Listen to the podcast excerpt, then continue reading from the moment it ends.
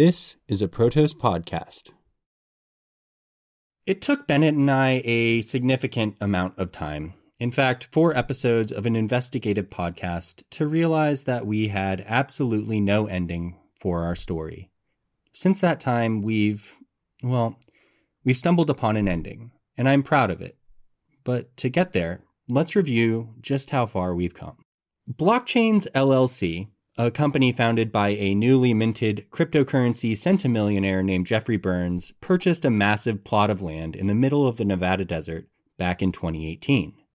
While this land already had significant federal incentives attached to it by an Obama era policy called Opportunity Zones, Mr. Berns tried to pass further state incentives that he termed innovation zones. The most fascinating part of the innovation zone legislation was that it hoped to carve out a new county within Storey County, Nevada, to not only separate it from surrounding counties, but to provide the company and residents with more autonomy.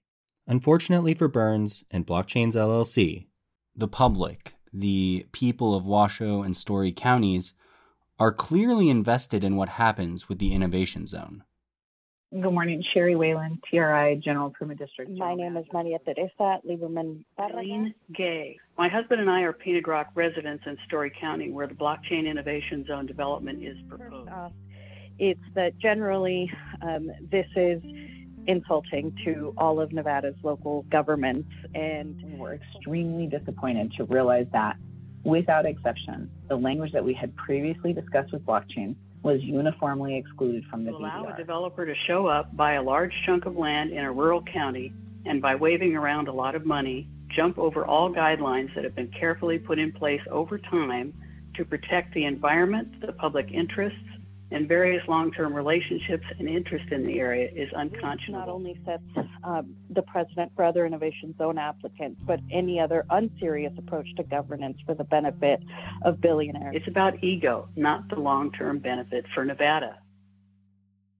Considering how close Governor Sisolak of Nevada was with Jeffrey Berns and how much the legislature seemingly wanted to pass the innovation zone law, I assumed the frustration and anger from citizens would largely fall on deaf ears, but I was wrong.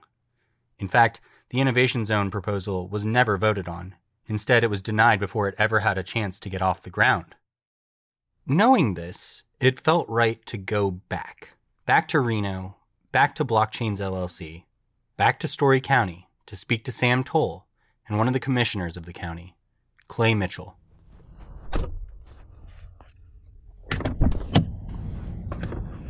So, this is my second desperate attempt to reach a single individual from Blockchains LLC.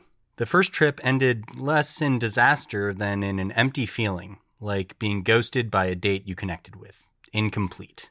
This time, I make sure to go and visit Blockchain's offices in the middle of the week, and I leave the Reno casino I'm staying at early in the morning to be sure I'll stumble into employees. And lo and behold, when I arrive, there's five cars in the parking lot or roughly four more than the first time I went. I knock on the large glass front door. Though I can clearly see there's no one manning the reception desk. And a moment later, a gentleman going by the name of Chris, wearing a very bright yellow shirt that proclaims In Dogecoin We Trust, cracks the door open. Can I help you? Hi, um, I'm a journalist with Protos Media. We've been trying to reach um, anyone from blockchains for a while.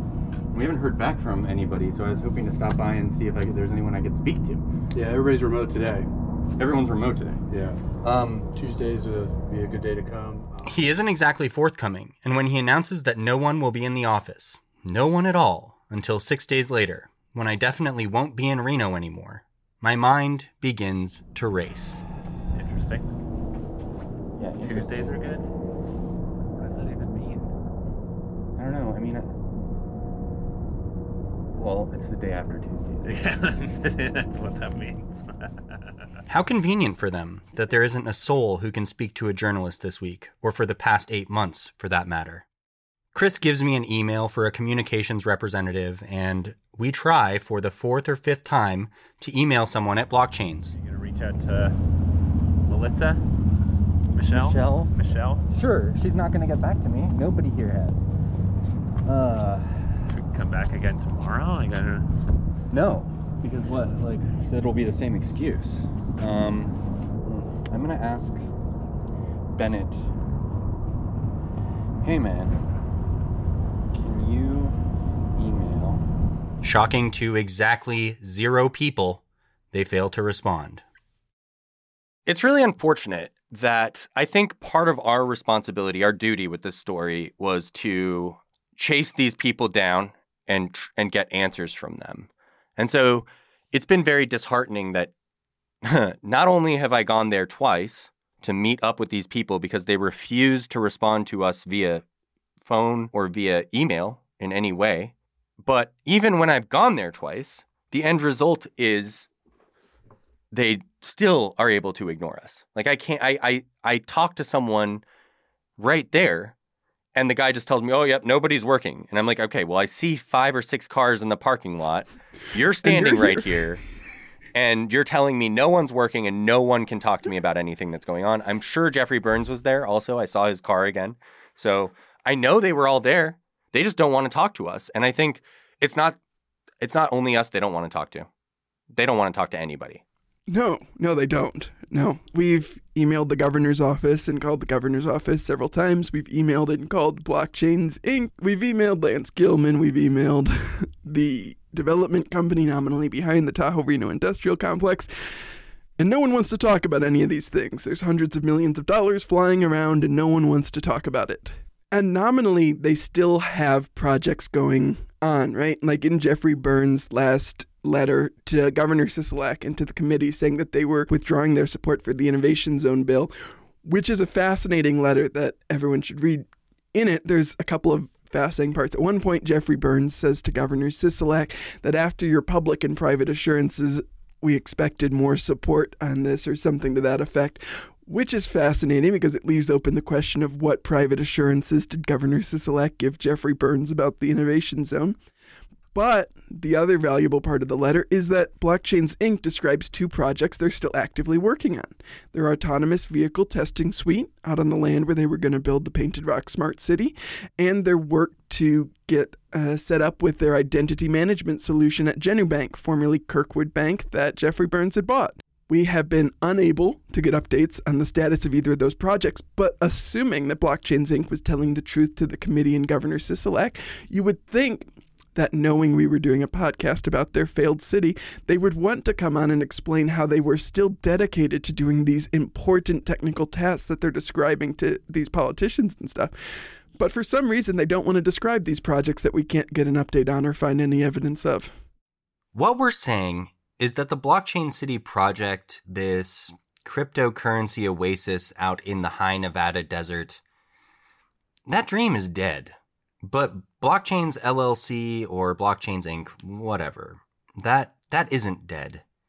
It's gasping, trying to survive on hopium, blockchain identity solutions, and automated driving systems.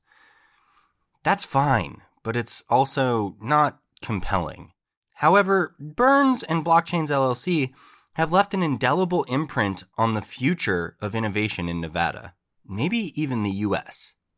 And whether Bennett and I want to admit it or not, there's still an echo, repercussions far and wide from the tens of thousands of acres Blockchains LLC purchased, affecting hundreds of thousands of people. The idea that blockchains are the future of governance.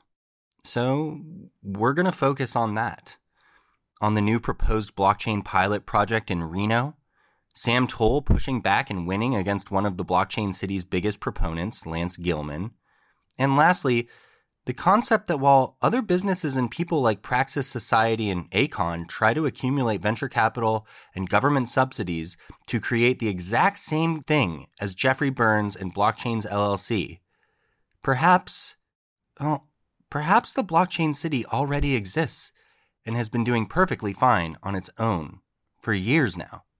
Join us again as we venture to Nevada and explore. This is Innovated, Blockchain City.